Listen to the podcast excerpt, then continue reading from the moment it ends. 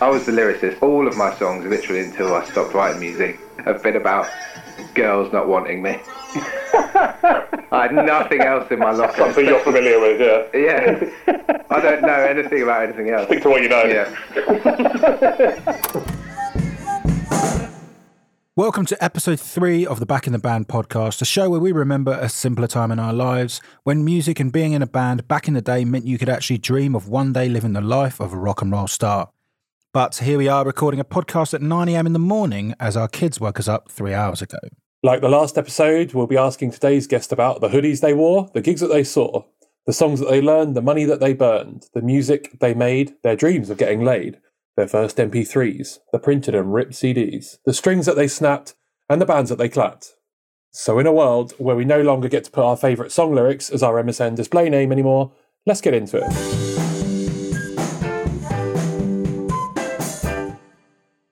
Lee, episode three, here we go. So we're in the middle of Christmas right now, which, if this was 2001, would mean we're already reading the Kerrang Christmas special for about the fifth time in a row out of boredom, right? Any particularly rock and roll moments for you this Christmas so far? I mean, I was really racking my brains when I was thinking back to how rock and roll this Christmas was. But yeah, it's been a lovely Christmas break so far. If I had to say what my most rock and roll gift was, it's just probably just the endless craft beers people seem to buy me. I think that's just all they know me as is craft beer drinker. But I did have a bit of a YouTube session last night. I got about half an hour in, a glass of red. I was watching this TV show that had Billie Piper in, true rock and roll star. So I ended up watching Billie Piper videos, a bit of Jessica Simpson came up, and then a bit of Savage Garden. And then I was like, I'm going to call it a night, mate. It's 10.30, I'm knackered. Is that because you want to? Oh, I was just, that song is actually crap, by the way. I was listening, I was like, just like, I thought I was hoping it'd be good. How about you, mate? Did you get any uh, plectrums or anything fun in your stocking? No, well, funny enough, I've actually still got the ones I stole from Fridge Fest in 2001. But no, I got Lylat Wars on the N64, some HMV vouchers, and a Sound King amp from Caddington Music Store. So that came with a free bass strap, so really happy with that. But yeah, actually, in uh, reality, got some tickets to go to an alcoholic coffee making session with my wife in a couple of weeks. So excited for that. But yeah, all very grown up. But we don't want to be grown up, do we? We want to remind ourselves of everything that happened years and years ago. So if you remember on the last podcast, it was great to know about Ollie and Bostock, and uh, that reminded me of Fridgefest in 2002, I think it was, which, funny enough, featured the amazingly popular these days Andrew Tate on the drums for Scenic Sunlight. I'd say notorious rather than popular, but it did blow my mind how famous that man is now. But yeah, he was there. He was there, and we did meet him quite a lot. Fridgefest, though, that was an odd gig. Can we even call that a festival? Well, it was called Fridge Fest because the band who organised it were called Fridge Mower, which is obviously a ridiculous name in the first place. But let's embrace that more by calling a whole festival Fridge Fest. I even remember thinking a lot about what I was going to wear that gig and decided on some really baggy jeans and a Nike vest of all things. So, yeah, obviously not going to get much better than that, is it really? So let's move on, I suppose, after that, and remind everyone that if you have enjoyed this podcast, please subscribe and rate the show five stars or even a four. We'll probably still take a four. Happy with the four, in fact. We're, of course, on Apple Podcasts, Spotify, Google Podcasts, and now got an Instagram with the handle of at Back in the Band Pod. So without further ado, let's get going and introduce today's guest.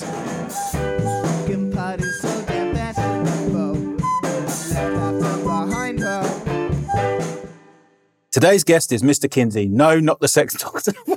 I'm sorry. Dr. Alfred, are you talking about? yeah, of course I Couldn't even get through that. You're going to struggle. Liam Neeson. Crow. Today's guest is Mr. Kinsey. No, not the hugely successful pioneer in the area of human sexuality research, Alfred Kinsey, but in fact, Aylesbury's moderately successful James Kinsey. So Kinsey and I got to know each other via his actual band, Count the Days, as he asked me to produce some stuff with them in the garage studio I had. We had a lot of fun in those studio days, giving out free demo CDs at gigs, and I even had the pleasure of being there plus one as they supported McFly back in the day. But we do not want to know about that, as it was actually semi respectable. We're here to learn more about the tragic high school bands that he was in. Kinsey, welcome to the pod. Thank you for having me. So, right at the beginning of the show, we talk about the hoodies that they wore and the gigs that they saw. Do you remember your first rock and roll show? I do, vividly, because it changed my life, as you could probably appreciate. And I don't mean that to sound like really lame, but it did. The first rock and roll show I went to was Green Day at Wembley Arena in 2002. Part of the, I think it was like the International Super Hits Tour. And they opened up with Maria and I was just blown away and hooked. And You know, you're like on cloud nine for weeks after. Were you doing the Yeah. classic like you were actually in the seats but still rocking out, or did you get in the seats, two seats down from my mate's dad, who was keeping an eye on us, who had driven us there. It was very middle class, but it was brilliant. Always, the first show's always seated, isn't it? Because your mum's Always. kind of said, Yeah. yeah, you can go, but yeah, you're like 12 and tiny. yeah. And did So that, good. that basically, you said that shaped your life. Did that make you want to start learning to play, or did you start learning before that? So we were playing before that, but I think it changed my life just on the desire to go and actually do it properly. There's nothing like live music. You can hear Green Day on you buy your CD and put it on your CD player. But yeah, this is like uh, intrinsically made me want to go and play music and do and just be music until I got to the point where I was like, this is just pathetic now. I need to start living a life that isn't wanting to be in a band and meeting random men that are going, yeah, I'll record you, mate, in my little garage. Tell us about those bands that you started in. So I'm assuming you had a few, right? Yeah, so when we were around 12, 13, when I got my first guitar, my da- dad gave me a Gibson S1 and it was so heavy. It's like from the 70s or something. Plugged it into an amp and I was really expecting that distorted Blink Green Day sound, but it was just a lead into an amp, just clean. Sounded horrific. Classic. I basically burst into tears. I was like, Dad, what on earth is this? So I was in a band at school called Point Four. It was the three of us. We were terrible. The first gig we played was the school Mayfair. And tell us about wh- where did you get the name Point Four, by the I, way? I honestly have no idea. I think the Was there four of you? Th- There actually wasn't. I think we started as a four piece, but it turned into three. I was on bass and singing. So yeah, we, we never changed to point three. we recorded a cover of All the Small Things by Blink in my mate's room on his PC. Do you remember those long mics that came out really long and just had a little mark on the end? Yeah, I remember them. We just Yeah. used that just on the desk. A little like USB mic type thing. Or something. Yeah, and just burnt that onto a CD. So God knows what that sounded like. Yeah. I've still got pictures of the cover knocking about though, which was photos in the garden, which my mate's mum took. Which I've heard similar stories in previous podcasts of yours. Seems like we all did that. But yeah, never really. We couldn't play our instruments at all. There is an old camcorder footage of that Mayfair at our old school, and it's just horrendous. There's no drums, there's no guitar. I remember turning around and looking at my mate's dad. He's just laughing at us. So did you just play guitar in this band, or I played bass guitar for some reason. I don't know why, because I never carried on playing bass. Never really enjoyed it. I think it was just necessity. Everyone wanted to play guitar back then. No, no one. Oh, I'm starting the bass. How exciting! So I just had to. Yeah. Someone, someone had a bass guitar.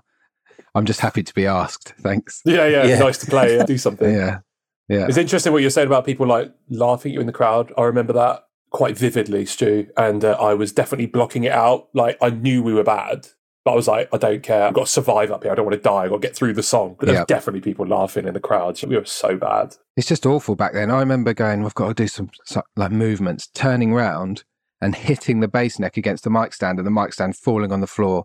So it makes that really awkward thud on the grass. And it's like, because it's all outside, so it sounds horrible anyway. Yeah, just horrific. So that was Point Four? Was there other bands you were in in school?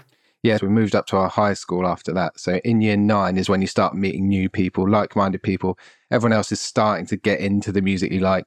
No one really knows what genre they're into yet. It's like, yeah, Slipknot, Linkin Park, Cradle of Filth. It's all the same. It's all brilliant. So that means that you don't really know what sort of music you, you want to play. So we started a Green Day tribute band, obviously. We were Obviously. called Sweet Children at school. And then I got to the point where I was like, I want to write some music. So the drummer of Sweet Children, he was actually a really good guitar player he's one of those guys where he's just good at everything. He buys a skateboard and day one he's like Ollie. ollieing. So he was our guitar player, but he was basically a 50 year old man. He was like, Can we play Dire Straits? Like, what? Yeah, the Year Nine girls aren't massive fans of Dire Straits. yeah. So there's three of us, and we're like, okay, we need a drummer. The bass player knows a drummer in this band that are like basically instrumental, doing really weird stuff. At the age of 15, 16, I'm like, what are you, what? Oh. Yeah, Oh, why are you not playing Linkin Park covers? 12 Yeah, minute exactly. rhythm. Yeah. Yeah, trying to be well grown up. So he said, I'll ask this drummer. I was like, yeah, but is he going to enjoy playing Stupid Kid by Alkaline Trio, for example? Turns out he was really into punk rock as well. So we get a four piece. I'm surrounded by three really good musicians, but with really strange, eclectic taste in music. And we called ourselves Counterfeit. And I think it was the drummer's mum came up with the name. And we all went, great, that'll do. It's always a mum's, isn't it? Counterfeit meant What? absolutely nothing. Where did Counterfeit rehearse? We rehearsed at the drummer's mum's house. Um, the same one who came up with the name. the- yeah. So she like the manager, She was like involved. Yeah, she loved it. The drummer's mum and dad lived in a nice, a proper, big suburban house with a detached double garage. So we were like, "This is the dream. This is written in the stars. We're making it, lads. Look at this rehearsal room." So yeah, we'd practice there for an hour and a half. Go inside, sit around the, a table, and drink cups of tea. um, which I absolutely hated. I always thought tea was again for old men. It's like, what are we doing drinking tea? This is mental. But I don't know if you had this. Getting a lift to band practice was always It's the massive. worst. What Yeah. the worst? My mum would never do it. In fact, the bass player's dad, he didn't like me much at first, and I have no idea why, other than I was like new to his son's friendship group, and he used to just drop me off on a bypass, just a random part of the bypass, and go, "Okay, get out." And I remember going, "Oh, but my house is like a thirty-minute walk from here." He's like, "Just get out." Did you have your guitar Yeah, and your amp and with you? amp. That's- I was like, "No, uh, honestly." I remember going to Ed, "Do I have to get out?" He's like, "You need to get out," because his dad was just like crazy, and I remember thinking, "I can't be in this band. This is so so mental." I now remember that everyone would turn up at rehearsal and it'd be like start at two o'clock and it got to about quarter past. We'd be like, where, where is he? Where's he, this one guy? Yeah. And then you should be chasing him on the phone and you're Nokia 3310s or whatever. Oh, yeah, I couldn't get a lift. No one's here to give me a lift. My mum said no. And you'd be like, we're all here, you Yeah. fucking dickhead. mum Like, said couldn't you have told him? Yeah. Be Yeah. fuming for that reason. Could you not have just told us? Yeah, absolutely. It was a nightmare. I remember someone refusing to pick us up once because Meppershall, we all lived in Arlesey pretty much. And Meppershall was a good, I don't know, it's like a 10 minute drive, but to walk, a nightmare. N- no one came to get us. So we had to walk home in the dark with our guitars and amps down again, a bypass. It was just insane. I remember one time my mum was like, fine, I'll take you. Put the key in the boot to open it like the old day. None of this clicky stuff anymore. Snap the Yeah. key inside the boot. so she's already livid. Now she's like having heart palpitations just because we want to get to band practice. If our parents really cared and they thought we were going to make it, they'd have probably uh, supported drives like that. But they obviously thought they're probably Yeah, not going to waste of make time. it. That's, yeah, waste of time. So you're our first guest who actually wrote their own original music. So did Counterfeit write a few tracks? Counterfeit did. I vividly remember the first song we ever wrote. I was with the guitar player in his bedroom, and he'd come up with this riff that was like a clean C chord, then to an A minor, then to an F. And I was like, blimey, and this sounds nice and everything, but I'm going to try and write vocals over this. Because I was like, you know, everything has to be major, everything's three chords, everything's distorted. I don't have time for a slight minor key progression, whatever. So that meant that our music was really bizarre. So that first song was all right. You were the lyricist, though. I was the lyricist. All of my songs, literally until I stopped writing music not long ago, have been about girls not wanting me. I had nothing else in my locker. Something you're familiar with, yeah. Yeah, I don't know anything about anything else. Stick to what you know. Yeah, I was going to say about your. Um, I wanted to know a bit more about your EP, mate. How many copies were we selling here? We must have done about 20 copies, tried to shift a few around school. We were quite lucky actually. Our school had a really thriving music scene. We had bands that I would like genuinely look up to, and they were releasing EPs that I was like, this is sounds really good. So our EP meant nothing really. It was just kind of thrown into a pool of a huge group of bands that were releasing EPs. I use the term releasing loosely, handing out to girls going, well, listen to this. This might be about you. Begging. Yeah. What would you say was the peak of Counterfeit's existence? we supported Enter Shikari at Club 85, and that was like the dream because it was absolutely rammed as you'd expect. It's like three, four hundred people, I think, packed out, and then loads of our mates were there. Everyone gets a free pass at the bar at a gig like that, so everyone's wasted on snake bite and doesn't know what day it Yeah. is. So it was just a mad vibe, on just a crazy night, You come away from that gig going, we're probably going to make this. I Yeah. reckon we're going to be famous. definitely. I had a few of those moments, bizarrely looking back, thinking, why did I think that? I remember playing at Arlesey Village Hall with a Green Day tribute band and people just enjoying it and going, yeah, great, we're going to make it, lads. That reception was special. we're just playing some Green Day covers that everyone's into. What was the most rebellious thing that you probably did in your school band days? so the most rebellious thing was probably just, there's probably two. One is schoolwork. Getting behind and just pissing off your teachers. And then my parents got called in a couple of times. And my mum was like, That's it, you're grounded. I remember saying, I can't be grounded because we've got a gig, another gig at Club 85, and we need to practice. You grounding me just doesn't it doesn't just affect me, it affects three other people. It No. affects the fans. Yeah, it affects the fans, it affects the bands, it, it affects the drummer's mum who will have the kettle on. And I remember begging my art teacher, please ring my mum dad and tell them that I'm doing well. He's turned it around. He's like a new student. So I was like, please, I need to go to band practice. So I I watched her go to the art room landline and ring my mum. And she did it for me, did me a solid. And I got to go. It's amazing. That's well good. So what was it about? What was it about Blink One Eight Two that just does it for you? It wasn't an initial thing. Green Day was definitely my first love. But then Blink released their self titled, untitled album in 2003, and we just put it on in the music room because we were fans of Blink, like pre Take Off Your Pants and Jacket, old school. Sounds like Oh, I'm yeah. showing off. We're just old. Um, and that, that that album just changed everything. And then I was like, man, this band is so cool. And then Tom's black hair is Gibson. I just wanted to be him completely. And then I dyed my hair black that just resulted in all my school books and pencil cases getting thrown out the window by a lot cooler kids. Someone went to me, What have you done to your hair? So, oh, I've just dyed it black. You look like a prick, mate. It's like, just keep it together. so why did you go for the Green Day covers? I think Green Day was easier to play. I think I could sing Green Day better than Blink. Obviously, we understand that Tom's voice is very unique. And True. my as soon as I started getting a higher range in my voice, it just sounds horrendous. I was comfortable at Green Day.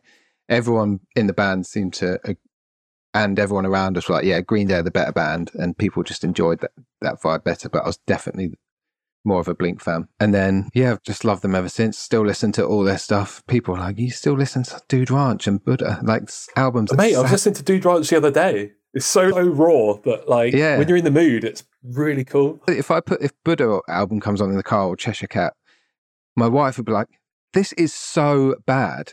Like it's all out of tune. It it sounds horrific. How did this band become as big as they did?" Like, it's a great question. It's weird, isn't it? I watched a YouTube documentary about Blink the other day, just like a 40 minute the history of Blink, and it was exactly that, showing horrendous clips of Tom just squealing on stage. and But no one cares because they're just there for a good time and the music's good, but he can't Yeah. sing very well on stage. No, So being in a Mm. band, apart from dyeing your hair, do you think it actually helps your popularity in school, or not make a difference really? you think it would. We weren't bullied. It was just this why the in betweeners was so popular. We were basically the in betweeners. We would get given the odd dead arm and everything, but people had this respect for, like, oh, the band guys. And, Yeah, never got girls through it. But the thing is, I think with pop punk back then, it almost, the more heartache you felt or got rejected by a girl, the better it was because it means you could go home and listen to a ballad for the Lost Romantics by New Found Glory or songs about girls not wanting you and just enjoying it so much more and just being like, actually, we're a group of mates and let's just do what we want to do. There's definitely an in-betweeners theme going on with this, isn't there? Everyone sort of in a band Yeah. was, was kind of in the middle. And it prevented you from being bullied. Like, it was like just enough. Draws the line there. Yeah, Falling into the geek crowd as such. It's a weird one because we played end of year assembly as well, and then that kind of won the hearts of everyone at that point. We, I think we did "When I Come Around" and "Time of Your Life" by Green Day, and then everyone was like, "Oh, that was actually really cool." The bullies start to think, "Oh, I wouldn't have had the courage to do that. All I do is punch you lot." So looking back, then, mate, if your kids do follow in your footsteps and they were crap, would you have the heart to tell them they're crap, or would you be more supportive, or how would you deal with it? Do you think? That's a good question. I don't think I'd have the heart to tell them they're crap, only because I wouldn't care if they made it or not, or how crap they were. I would just encourage them to keep doing it just because of the amount of fun it will bring them in their growing up years. If I wasn't into music, I wouldn't be doing this right now. It's such a small, stupid thing. Like, who cares? We're doing a podcast in between Christmas and New Year, but it's actually really good fun. I've been looking forward to it. So yeah, I'll definitely encourage it. Even if they're terrible, I'll, yeah, just keep going, just keep getting better. Just do what you want because you can. It'll just be intrinsically in them to love it. There's no point Yeah. in trying to suppress it and go, oh, go and do maths because you'll get good money. So we can all, you've got the rest of your life to go and earn money.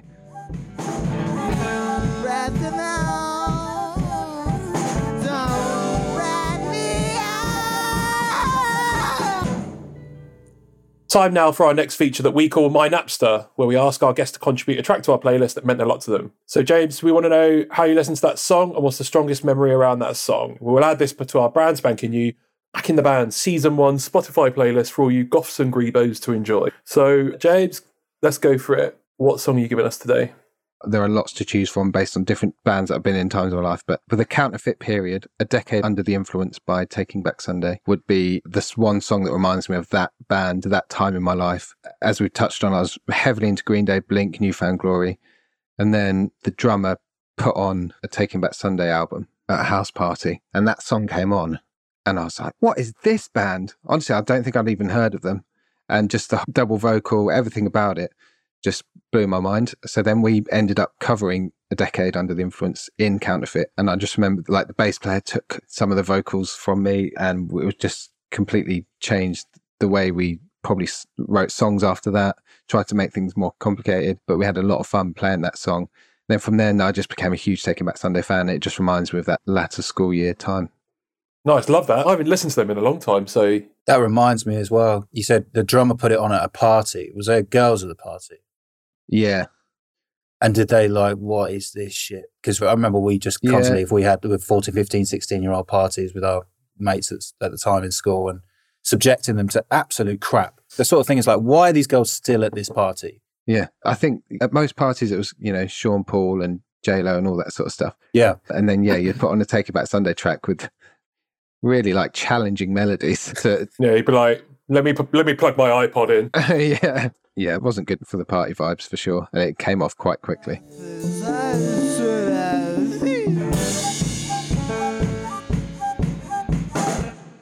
So, as a final part of the chat today, Kinsey, we're going to ask you a would you rather so we can understand a little bit more about what makes you tick musically. So, I've got two choices for you. You've got the rock and the hard place. I'm going to stick you right in the middle of it. First option, you could either have to listen non stop to the entire back catalogue of the Beatles in your last day on this earth. Even with your last dying breath, you can hear the Beatles, Paul McCartney and John Lennon. Or never have had the chance to go to a Blink 182 gig, play their music, or even buy their CDs. You've just heard it, and that's it. You can't engage with Blink 182 in any capacity. What are you going for?